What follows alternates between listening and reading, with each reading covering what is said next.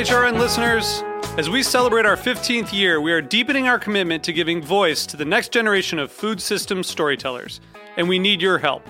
Our internship and fellowship programs help activate new possibilities for underrepresented and underestimated young people through experiential journalism, audio engineering, and production training. Through these unique programs, HRN helps food equity stewards build essential workforce readiness skills that expand their potential and foster economic mobility. Please consider supporting these critical programs. And with a minimum donation, you can be entered to win a dinner for two at an amazing restaurant in one of eight cities and tickets to a concert at a great venue in one of those cities. We have incredible partners across the country who have donated, as they also share our passion for helping to educate the next generation of food systems storytellers. Check out heritageradionetwork.org slash 15 to donate and enter to win today. That's heritageradionetwork.org slash 15 to donate and enter to win today.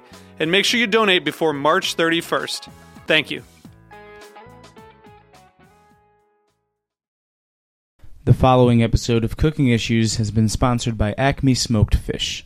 Located in Greenpoint, Brooklyn, Acme has been a mainstay in New York's culinary landscape for over 55 years.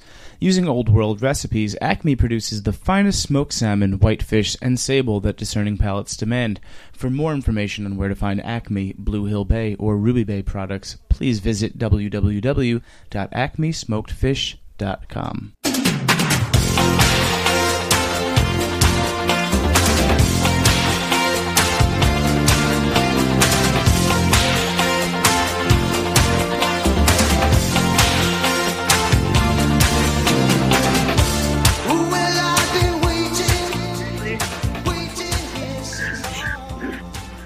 Dave, you're on. Cooking Issues, Cooking Issues Radio. Dave Arnold coming to you live from Berlin, Germany, where I'm at the Berlin Cocktail Conference. I have Nastassia sitting uh, in the studio in Brooklyn. You there, Nastassia? Hi, Dave. Hey, yeah. So uh, this uh, this radio show is being literally phoned in, I'm phoning it in from Berlin on my iPhone. So if I click or pop, yeah, you'll know you'll know why. And uh, Nastassia, thanks so much for putting uh, Phil Collins on as our intro music today. I, uh, They couldn't find your appreciate song. that. They couldn't find your song. yeah, so you know everyone likes Phil Collins every now and again. So that's that's uh, Everyone, that's perfect. everyone has two ears and a heart, Dave. Exactly, exactly. All right, all right. So listen, so uh, Nastassia, can you read the numbers since I don't have it in front of me, and for some reason I cannot commit it to memory? Yes, if you want to call in and ask questions to Dave, who's in Germany, the number is 718 497 2128. 718 497 2128. I would really like it if someone from Germany called New York to ask me a question while I'm in Germany. We'll see if we can see if we can get that going. Um, and we'll be here uh, live for the next uh, 45 minutes or so. And uh, meanwhile, I'm going to take some email questions. So uh, one of our uh, favorite uh, blog readers, Schinderhannes, wrote actually from Germany, but not from Berlin. Uh, and he says, um, uh, wait, wait, where's, oh, he said, why are the two most important beverages in Germany, beer and apple juice, beer for adults and apple juice for kids, used so rarely in cocktails? And do you have any good recipes for these ingredients? Schinderhannes is an excellent question. Um, the problem with apple juice in cocktails is that apple juice is relatively diluted. So most cocktails that are produced in bars, and therefore also most recipes that are written for them, are, are based on the idea that you're going to make a drink and then dilute it with, uh, you know, chill it and dilute it with ice. Now the, the problem is, is that if you're using um, apple juice, by the time it's chilled uh, and diluted, it's just much too watery. So you don't have you you're not going to have enough uh, uh, alcohol in it, and you're also not going to have enough flavor of the of the apple juice. And so I think that's the reason why um, there aren't that many drinks using it. Now, of course, the solution to this is to um, is to chill your uh, drinks beforehand right? Or mix them cold and then chill them down, so that when they're mixed together, you don't have to dilute it a lot with uh, with ice. A really good technique is to actually freeze the ice cubes in, uh, freeze the apple juice into ice cubes, and then shake with the frozen uh, apple juice. And this way, as it's chilling and diluting, you can get it really cold, the same as a standard cocktail, about minus seven Celsius. But uh, as it's diluting, it's diluting with apple juice, uh, and it, this technique works really well and something we do a lot. I like. Um, I like uh, apple juice and whiskey. I think it's really good. When we use apple juice, though, we're often making our own apple juice, and we'll uh, we'll juice it with uh, some ascorbic acid. That's an antioxidant, so that the apple juice stay, stays uh, clear. I mean, sorry, stays green and or or yellow if it's a yellow apple, or red if there's a lot of red skin. And then, uh, but it doesn't oxidize. the important part.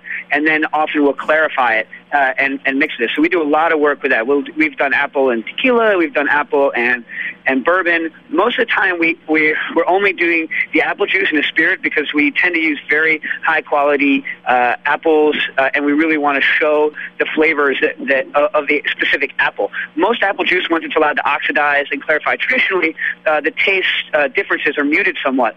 So that's one of the reasons we like to do it fresh. And some of our favorite apples are uh, Ashmead's Kernel, which is an Old English variety, uh, Esopus Spitzenburg, which is an Old American variety. Um, but you know, you, you know, any local variety that you like, assuming it has you know a high enough acid balance, is it, it, a good acid sugar balance, you can use. And of course, you can correct acid sugar with uh, malic acid, which is the acid from apples, or you can, uh, you know, obviously you can add more more sugar to it.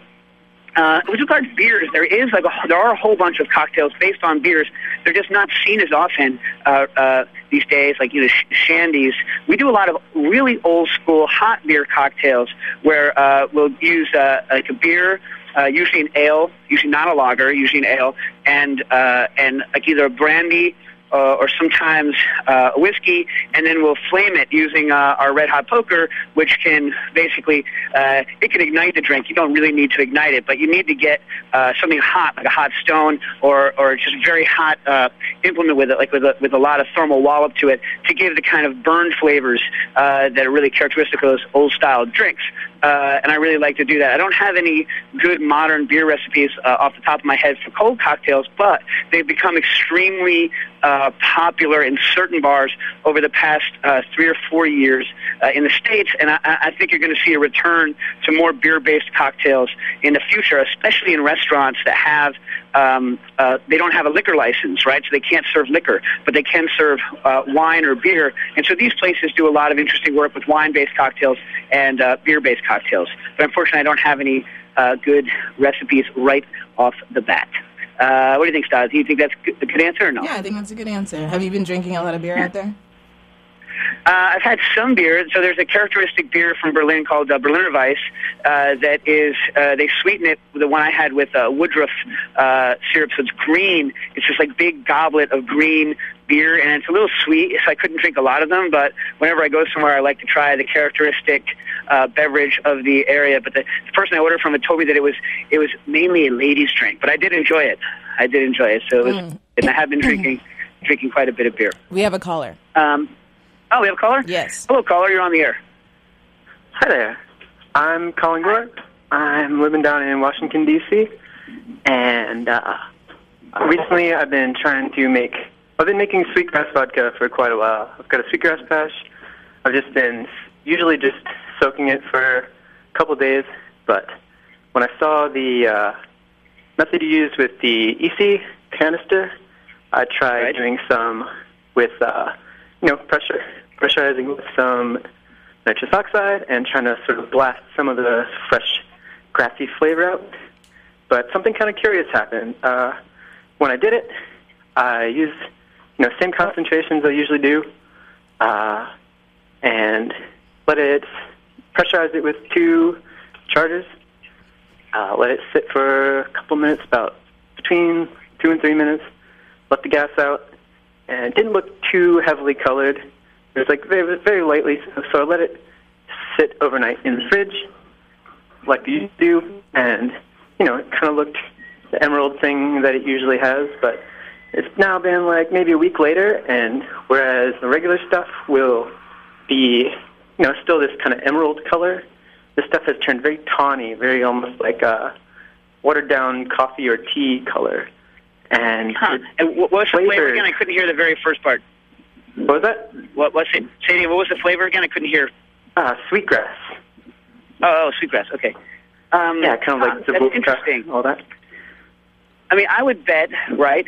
Like my guess, just off the beginning, and, and I don't know whether that the, the main question was the main question about the color. Yeah, about the color. Also, the flavor profile is a little different. There's like, usually it's kind of very vanilla-y and grassy.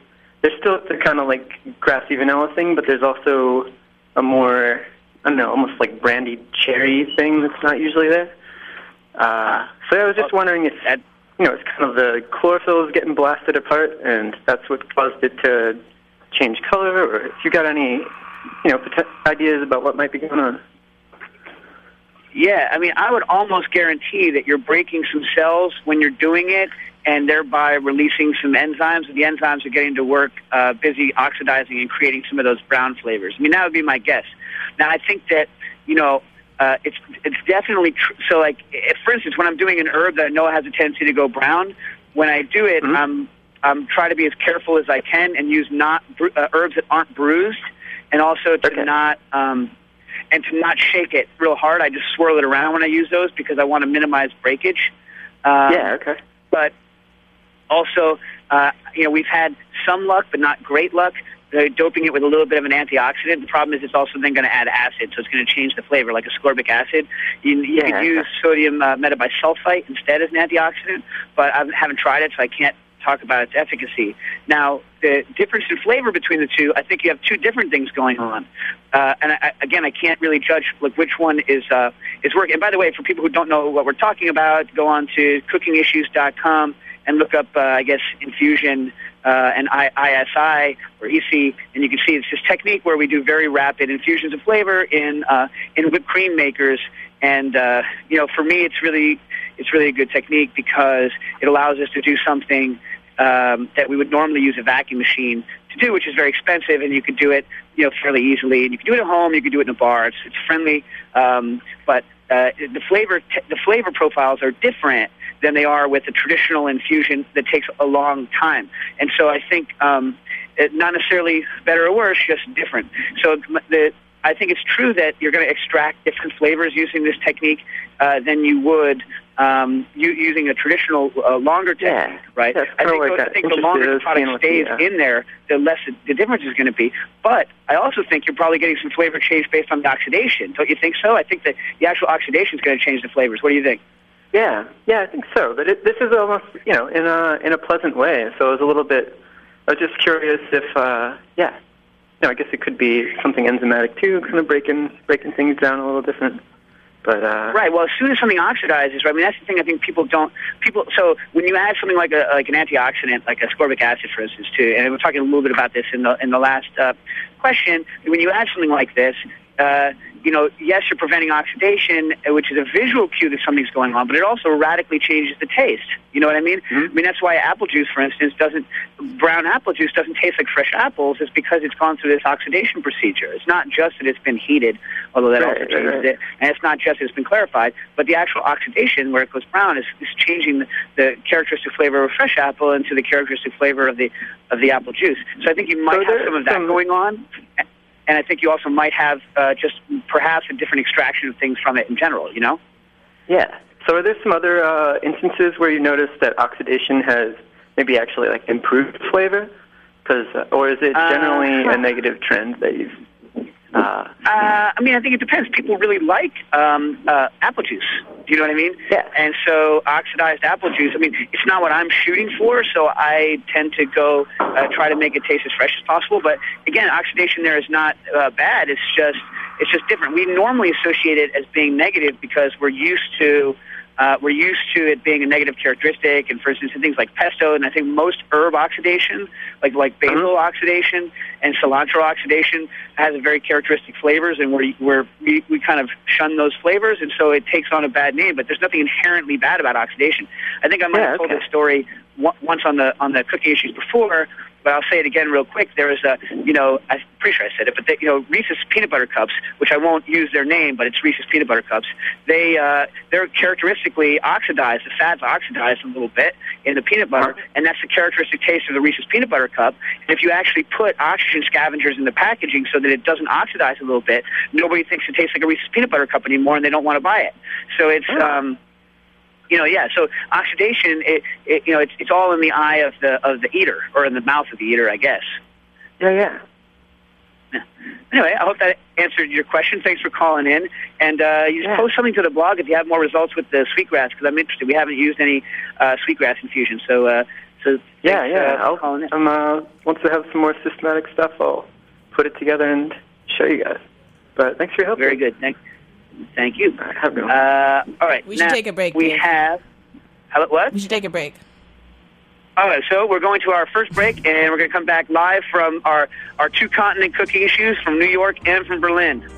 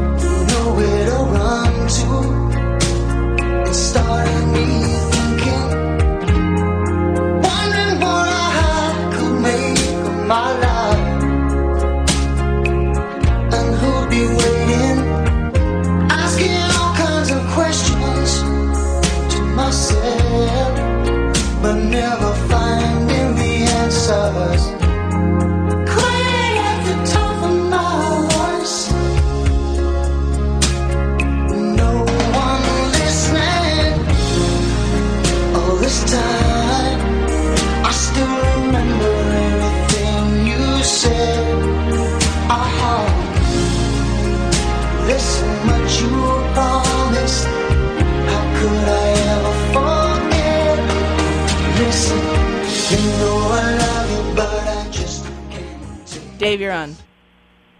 Hey, welcome back to Cooking Issues, coming to you live on the Heritage Radio Network every Tuesday, even when I'm in Germany. Uh, so we're coming to you live, uh, like I said, Stasi's on the studio in Brooklyn at Roberta's Pizza, and uh, I'm in the Berlin Cocktail Conference in Berlin. So uh, Duncan from Sacramento writes in. Oh, I, by the way, call in your questions. We're still here for about another half hour or so. Nastassia, give them the It number. is 718-497-2128, 718-497-2128.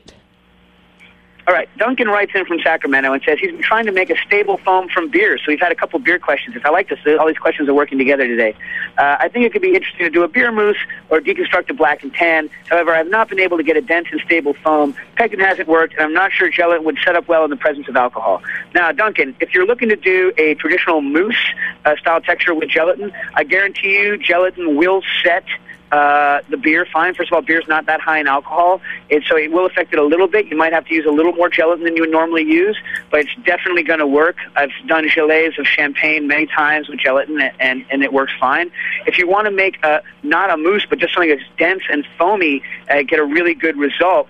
Uh, I will steer you to the same technique that Sam Mason, uh, formerly of uh, Atlas WD50 and Tailor Restaurant, and currently has a bar. His name, for some reason, because I'm in Germany, escaped me. He uses a product called Methocel uh, F50, which is a methylcellulose product that is uh, basically can whip anything into a, a mousse.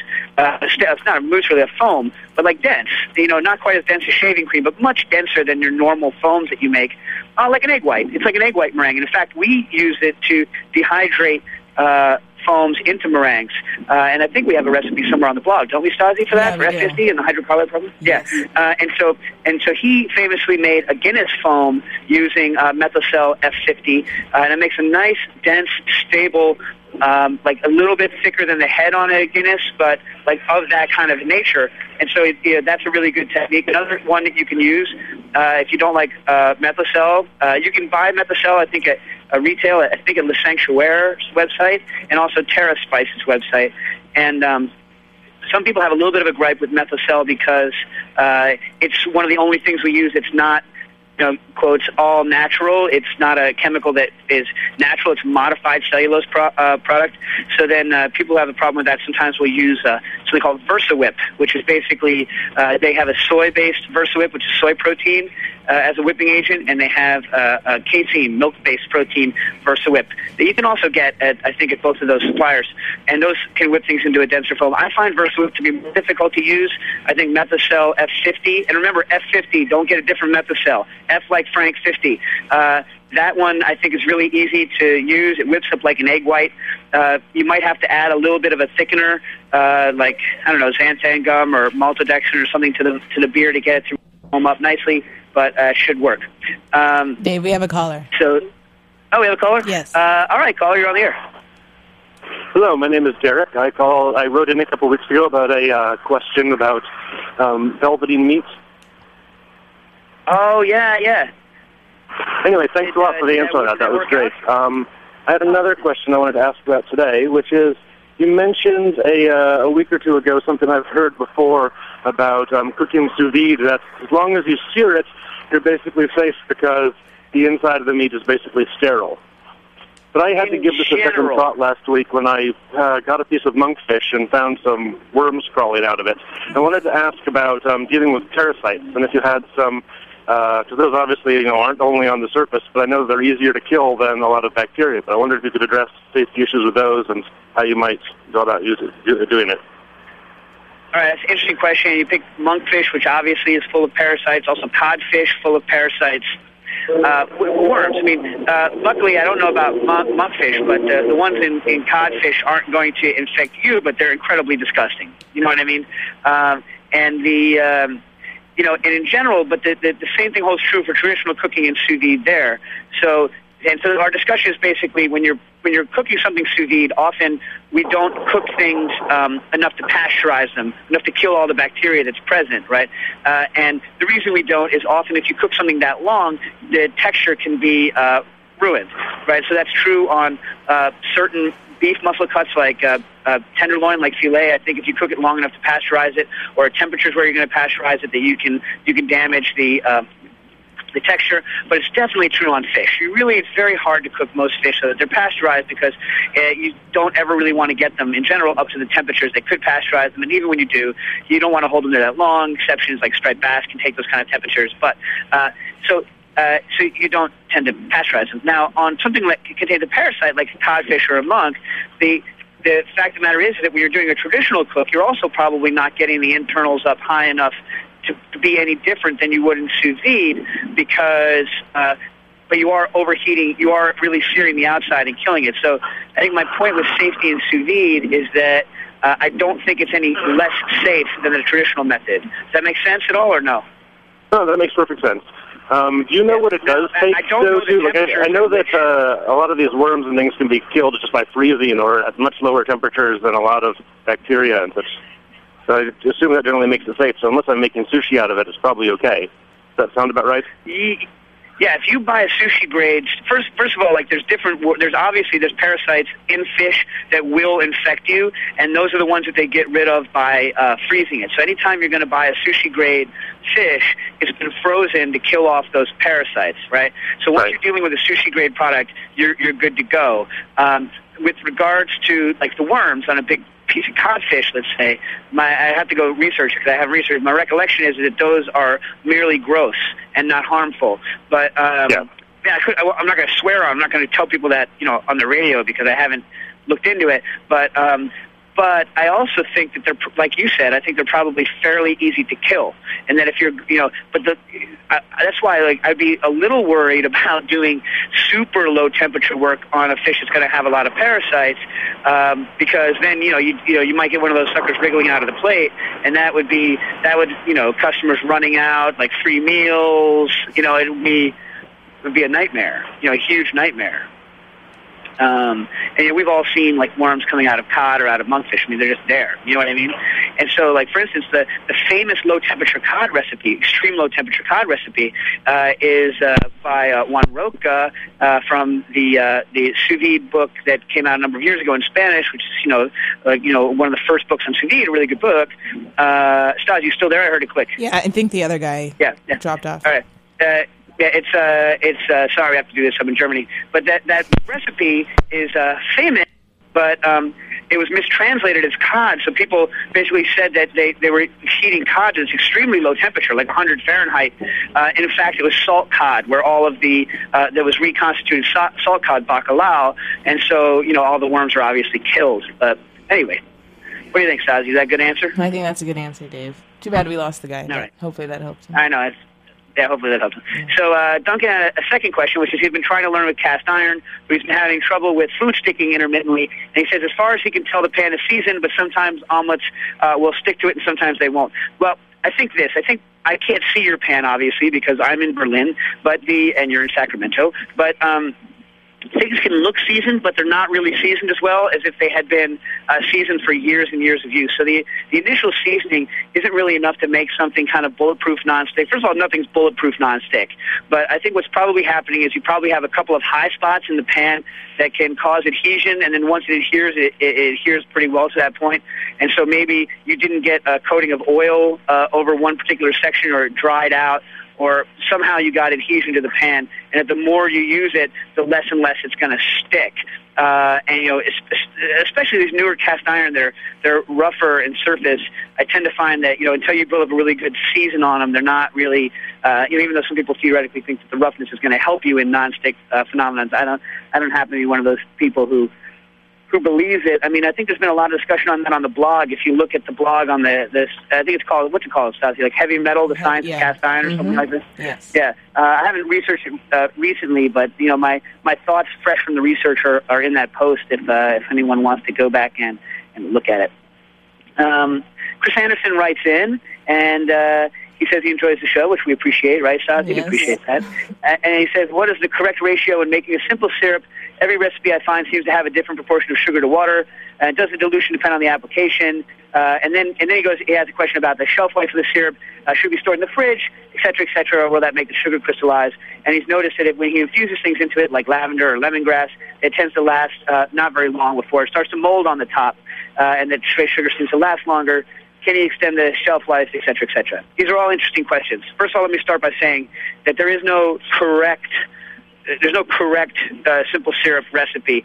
Like there's all different ratios that you can use, and uh, what's but but the uh, particular recipe isn't going to taste the same as what the writer intended unless you use the same proportions that they asked for. So. I tend, it, and we at the school tend to use what's called a, a two to one simple syrup, and, and everyone makes it differently. In a bar, in a bar uh, place, they tend to make their syrup based on volume because they don't have scales; they have cup measures. So they'll ba- they'll make simple syrup based on volume. Now, luckily, standard American granulated sugar weighs about this close to the same as water on a volume basis. Just lucky. So they, they you know, a, a weight simple syrup and a uh, and a volume simple syrup are about the same when made with U.S. granulated sugar. Now, uh, in a bar, they tend to make one-to-one simple syrup because they're not heating it even. They're using super, actually, they're using superfine syrup, which is going to make it sweeter because it's denser. So erase what I just said. But they're using superfine sugar, which which uh, which dissolves very quickly, and they're stirring it because they don't necessarily have a heat source right there, and they want to be able to make their simple syrup without heat. So they tend to make a one-to-one simple syrup. Uh, and they tend to do it by volume, and they tend to with superfine sugar. So like that should be like that's if a bar recipe just says simple syrup one to one, that's probably what they mean. Um, now, uh, another reason that bartenders tend to use uh, a lighter simple syrup like that is because it pours a lot faster and you leave a lot less syrup in the bottom of your jigger. The downside of it is that uh, that simple syrup also adds a lot more water for an equivalent amount of sweetness, so it can throw off the dilution in recipes. Uh, in certain recipes, I tend to prefer to add sugar in the form of sugar and make a denser syrup, simple syrup. So when usually, unless I say otherwise, my simple syrup is two to one, two parts sugar to one part water by weight and then heated until it dissolves and then allowed to cool down. Uh, and when I need it in a hurry, I do a four part. I do four parts uh, sugar to one part water, heat it till it dissolves, and then I throw ice cubes to chill it down quickly. And, that, and that's how I make it. Now, the more sugar you put in a simple syrup, uh, the uh, the more sugar you put in simple syrup, the less chance you're going to get of mold developing. A one-to-one simple syrup is definitely going to mold over time. If you store it in the fridge, it's not going to mold over time. Uh, I don't think. I've never really had them go moldy in the fridge. Um, but um, yeah, then you have to devote storage space to it in, in the fridge. A two to one simple syrup probably won't mold as much. It'll still mold if it's outside, and you keep it in the in, in the fridge as well. Now you might get some crystallization in your two to one, but you're not going to get that much crystallization in your two to one. I wouldn't worry about it so much. Um, now, when you're infusing a syrup, the question uh, whether or not you know what kind of shelf life you're going to get out of it, a lot depends on. And by the way, if you have to leave your simple syrup out uh, because you know whatever you don't have fridge space or whatever, if you're going to keep it for a long period of time, if you you know, once a week, just you know, bring it up almost to the boil and let it drop down again, you're going to you're going to kill the mold in it, and you get to extend the shelf life again because it's not going to get unsafe on you. Now, when you're doing an infusion, uh, something uh, you know, like an herb or whatnot, you're probably getting more uh, water, and it also depends if you're going to boil the the thing that you're infusing with the with the sugar, right? Then uh, you know, you might be killing some stuff into it, but you're probably introducing some some spores and whatnot, some mold into it, and um, you're probably also giving it more of a substrate to act on. So that might be one of the reasons that you're getting more spoilage. I haven't um, researched any specific, you know, mold inhibitors. Although that's an interesting question. Maybe we should look into it, Stasi. Yes. But uh, I think you're going to definitely increase the life of those things by putting them in the fridge. And I don't think that any crystallization, uh, definitely not on a one to one, and even on a two to one. I've had two to one in my fridge for months, and you know, you'll get a couple of crystals around the bottom of it, but not a huge, huge deal. Um, so in terms of consistency, I, I, I don't think there's a best or a worst. There's what fits your cooking style best. We have both one to one and two to one around. It's all about being consistent from uh, time to time. Um, Right. We need to take a break, Dave. They're telling me. oh, all right. So we're taking a break. Coming back with the last segment of cooking issues. You still have time to call in.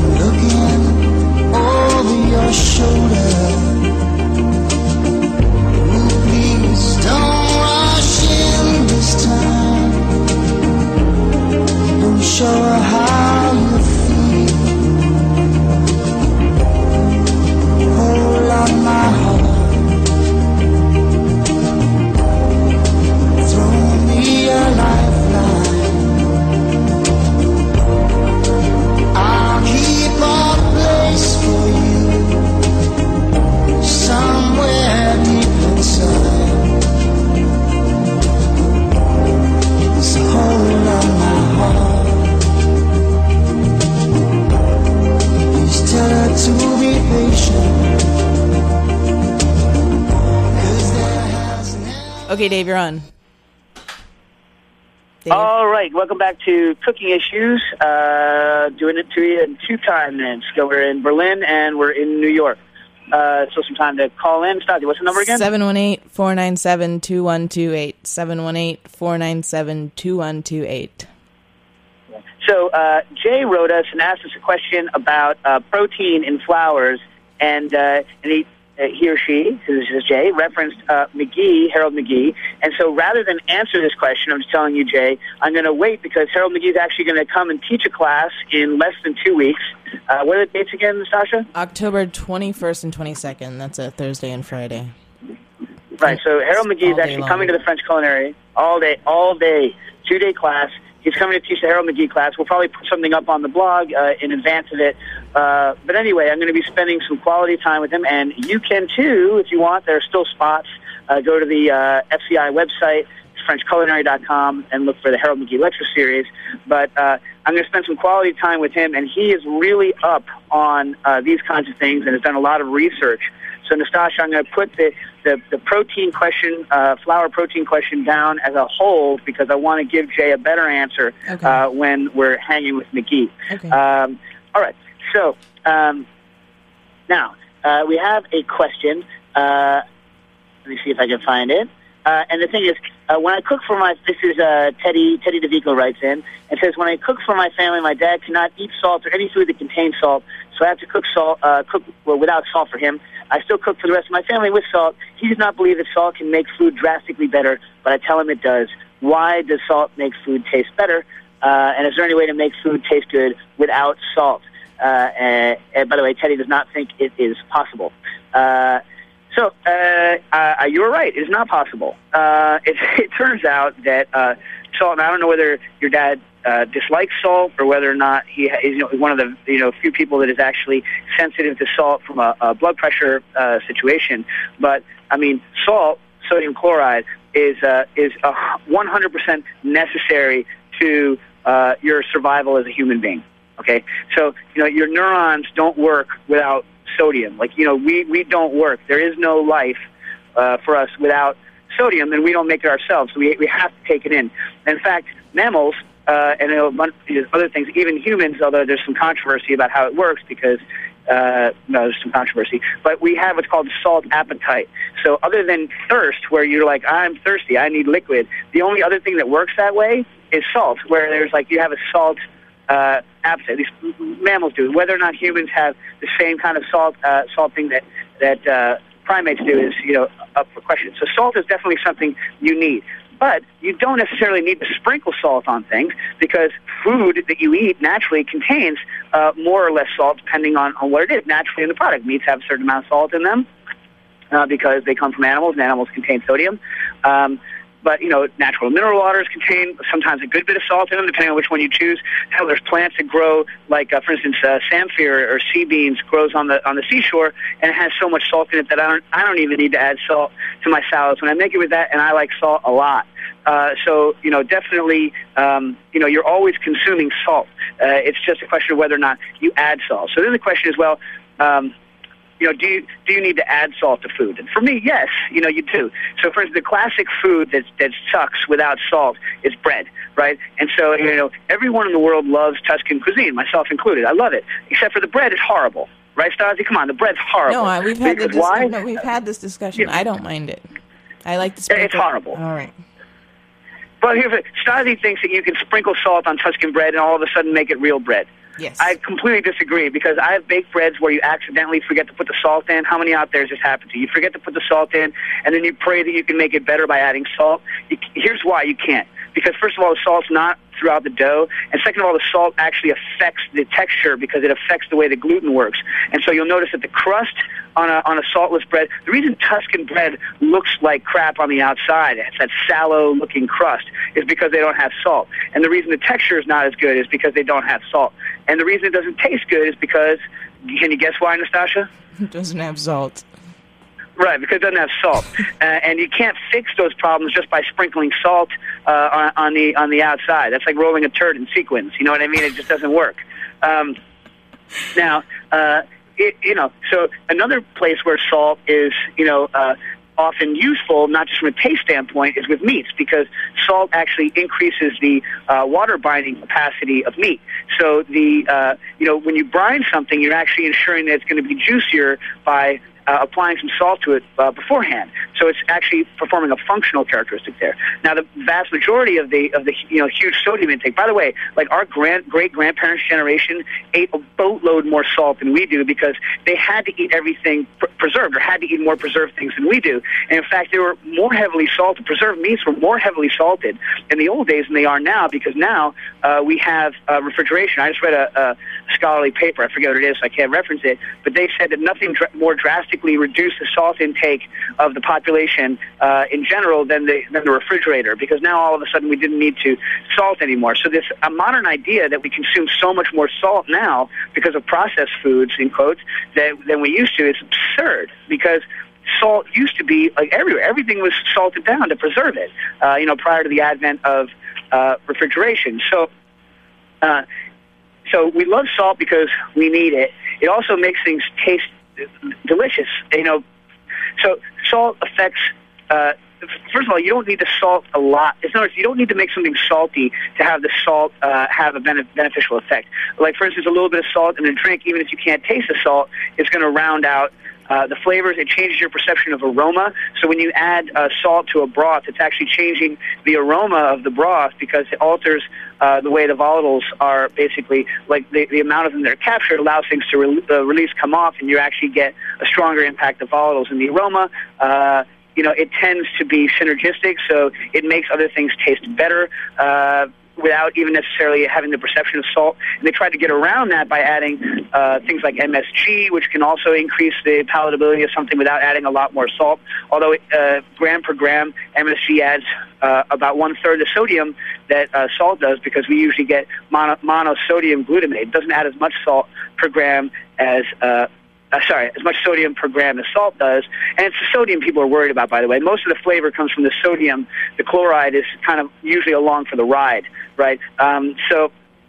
Uh, but the, the other thing about MSG, even though it does have sodium in it, you typically would use a lot less MSG than you would use salt because it's more potent.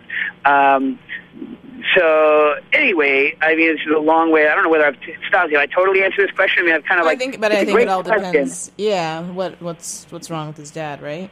Like if for health reasons, Yeah. or if he just doesn't like salt. But yeah, I mean, yeah, I mean, there's got to be some people that don't like salt. There's only like one or two groups of people in the world that are known to not add any salt. I always forget what they are. It's probably like it's probably like some like like Inuit culture or something like that. There's, but again, they're eating like you know whale meat out of the out of the ocean. I, I, don't, I don't even remember whether it's Inuit. I just made that up. But there's very few cultures in the world that don't use salt, and it's because this stuff tastes good. You know what I mean? Um, and uh, maybe I'll do some more research on it and talk about it at at a, a later point. And he says, on another note, what do I think of uh, Grant Achatz' Aviary Bar?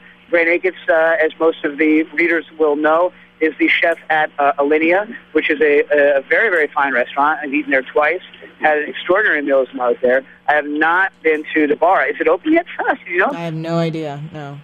I do not know if it's open. I hear they've had some YouTube videos up, so maybe maybe they are. But I'm, I'm sure whatever Grant does is going to be good. But I just haven't uh, tried it yet. Now, uh, I got one more question from who's this one? Steve. Uh, and by the way, Steve uh, says, "P.S. Thanks for, for talking about the issues of tall cooks. Uh, we're trying to get uh, Mark Ladner, right? He won't. He won't do uh, it. He won't. He won't talk on you- here. Well, maybe we'll. I'll just get his. Why don't you get his comments separately, and we'll just say what he said. Okay. How about that? That's good.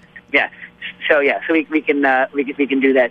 Uh, but he's basically uh, he's a he's a physicist and he's interested in ice. And he was just talking about something really cool, which is he makes spherical lenses out of ice so that he can start fires outside. That's pretty cool, right? Yeah. Yeah. So basically, you know, he says that you know you can basically with your hands just take a block of ice and smooth it out. Uh, you know, you know, heating it to make a, a decent enough sphere to light a fire uh, using it, which is I, I think that's pretty cool. I'd like to try that. Um, but so you're wondering about the, the problems of making clear ice because you need clear ice to make these these lenses, uh, and he. Um, you know, he was talking about the difficulties in it. And uh, have we talked about clear ice on the radio at all, Stasi, or no? I feel like we did, or maybe you touched on it a little bit, but not not in depth. Yeah. So basically, uh, back in the day, uh, prior to you know uh, mechanical refrigeration, most ice that uh, was used in uh, in restaurants, bars, or in ice houses was harvested ice that was harvested from uh, lakes and rivers in the wintertime. Was sawn out in big blocks and then kept in huge insulated ice houses for use throughout the year.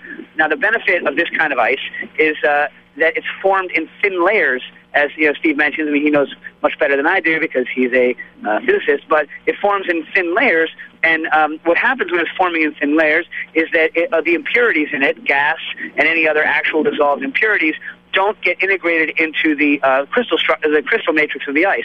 So when you're freezing in your in your in your freezer, here's what happens. You have an ice cube tray. It starts to freeze on the bottom. The impurities are getting concentrated in the center, as, as are the dissolved gases.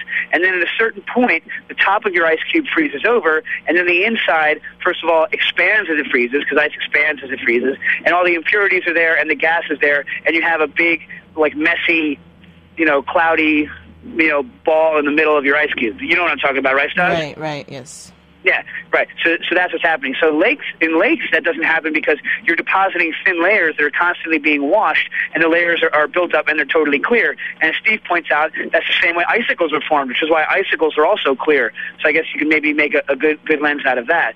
The problem with doing it at home is uh, is that it's just not easy. Even just degassing your ice cube trays in a vacuum machine isn't going to necessarily. It's not going to give you clear ice because the top will freeze over as the inside expands and breaks the crystal structure and reforms.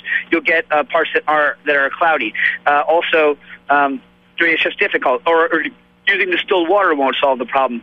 The only way to really solve it is the way that the Clinebell, Clinebell is the, it's the ice uh, manufacturers that make the machines for ice carvers, right? So ice, ice carvers require clear ice. Uh, and so uh, bartenders have started using this, what they call it Clinebell ice, which is very clear, and it basically works like a lake upside down. They make sure that the freezing happens from the bottom of the cube up, and they keep the water circulating on the top so that the top can't freeze over. And as it's built up slowly over the course of a day or so, because it takes, uh, I forget, like between 24 and 48 hours to freeze one of these 200 pound blocks in the Clinebell, like as it's freezing slowly up, none of the impurities are incorporated, and they're concentrated in the water that's on top. And at the end, they just drain that, uh, the, the impure, crappy water off the top, and they're left with a block of perfectly pure crystal ice. And so that's how it's made. Now, it's difficult to do at home um, you know, unless you have like an anti-griddle and you know a chest freezer. But it's not something you can just kind of do in your freezer. But uh, the good news is is that uh, you know clear ice looks amazing, and it's the only one that you can really carve well because it, it's very easy to carve and it doesn't shatter. But it's not really going to make your drink taste better. So that's the good news. Anyway, Stasi, how are we doing on time? We're doing fine. I think we have like two minutes left, so say something. We have great. two minutes left. Yeah. All right. So, so uh, I will, you know, relay uh, what it takes to get stopped in the Dusseldorf airport in between flights and have basically a full body cavity search. So, no uh, way, really? so yeah, don't yeah, yeah. So don't leave your job at a cooking school after you do a demo with your folding box cutter. Which, by the way, like everyone in the world should have a folding box cutter in their pocket at all times. Like, in fact, the thing I hate most about traveling is that I can't have my folding box cutter with me unless I know where I can get blades for it. So anyway, I go to JFK, which is our airport in New York. I take the box cutter out of my pocket and I uh, discard the blade and put the empty box cutter, sans blade, back in my pocket because I don't feel like I'm a human being unless I have a box cutter in my pocket, right? So the and you know this probably says something bad about security in New York. I showed them the empty box cutter. I'm like, hey, it's a box cutter without a knife. What's the problem? They're like, hey, right, what's the problem? Let me through. I show up in Germany in Dusseldorf, and I have to go through security again. I show them I was like, you know, es gab kein Messer. You know, there's no no knife in there, right? But then they took, they literally took apart everything, including my shoes, everything I owned. Took everything apart to look to see whether I had stashed a blade somewhere Oh, my with my box cutter. And then they're looking through it and they see a box that I brought because I'm doing a cocktail demonstration here where we're testing uh, temperature and I'm doing basically a recap Oh, of, no. of the tales of the cocktail that I did with Ebb and Clem and you can go see that on our blog about the cocktail science post. So he finds this box with all these wires coming out of it and he and, and he's uh, he's looking at me a little more than cross-eyed, and then and my German, by the way, is not so good. And then uh, after that, he uh, he finds a um, I'm you know studying organic chemistry again, boning up on it, and I have a, a chemical model set in my thing, and he sees he sees chemistry, wires, and a dude with a box cutter who I'm clearly disheveled, you know, from my flight, and so that's what it takes. That's what it takes to basically, you know, get the full smackdown in the Dusseldorf airport. So this has been your uh, your your intercontinental cooking issues episode. Uh, thanks to Heritage Radio for making it happen. Uh, thanks to Acme Fish. Thank you, Nastassia, and we'll see you next week.